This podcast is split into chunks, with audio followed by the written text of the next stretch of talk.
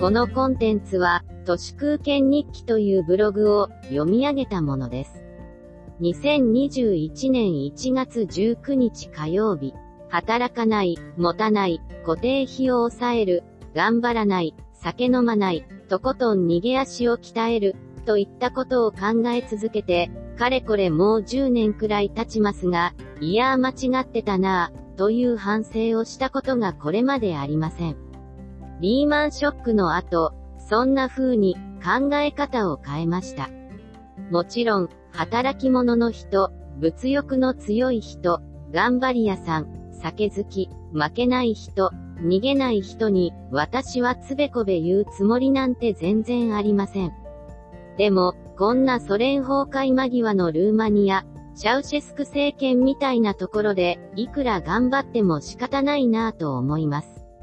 拡充でもなく、縮減でもない、縮充という考え方に、最近はますますグッときます。バカみたいな消費の野望を縮小して、お金を使わなくてもできるクリエーションを拡大させる、それが縮充ではないかと思います。言い換えれば、リクリエーションです。お酒を飲まなくして、シラフの時間を最大にして、難しい本を読んだり、物事を考える、これも縮重です。固定費だけではなく、固定時間を減らすことも、一つのリクリエーションだろうと思います。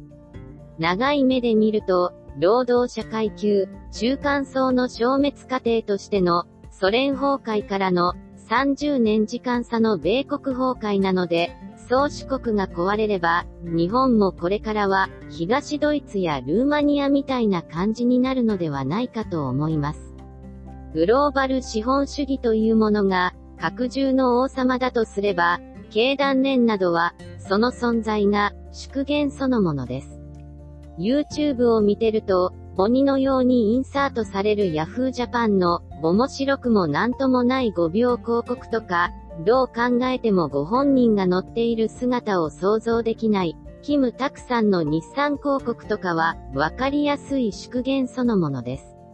NHK が無駄にお金をかけたニュースの中に、しれっと織り込んでくる、再来年の大河ドラマの番宣謎も、縮減そのものではないかと思います。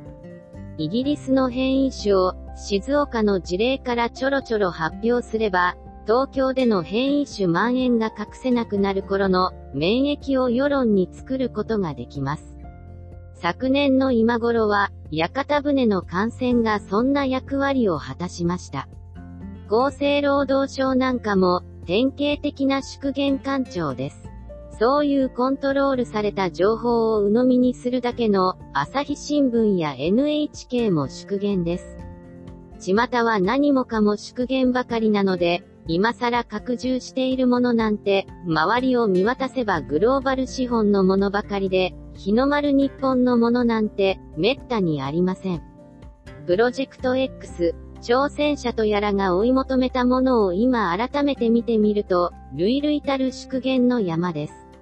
あのプロパガンダの頃、サラリーマンは己によっているのではなく、何もかもを捨てるべきでした。縮みゆくものの中に、個人の楽しみを金儲け度外視でそっと満たす、これが祝重です。ヤフージャパンの5秒 CM みたいな断末魔を軽やかに脱臼する、攻めなのか守りなのかよくわからない。しかしどこかパーソナルに面白そうなものが、みんなにそれぞれ必要なのではないかと思います。最近は、ツイッターにという時事ネタ NG のコミュニティとか、山奥ニートのトンセイコミュニティとか、SNS もプラットフォーマーそのものが分散、縮重の動きが見えます。山奥ニートは、面白い縮重なのでしょう。和歌山の共生者以外に今どんどん増えていて、どの山奥シェアハウスも満室みたいです。ネットにつながってさえいれば、楽しい。成長を捨てれば、希望が見えてくる。希望って本当は、100人いれば100個の希望がある、とてもパーソナルなもののはずです。製材感学マスメディアに都合の良い希望がなくなって、希望もまた小さく、人それぞれの自立分散に変わりつつあります。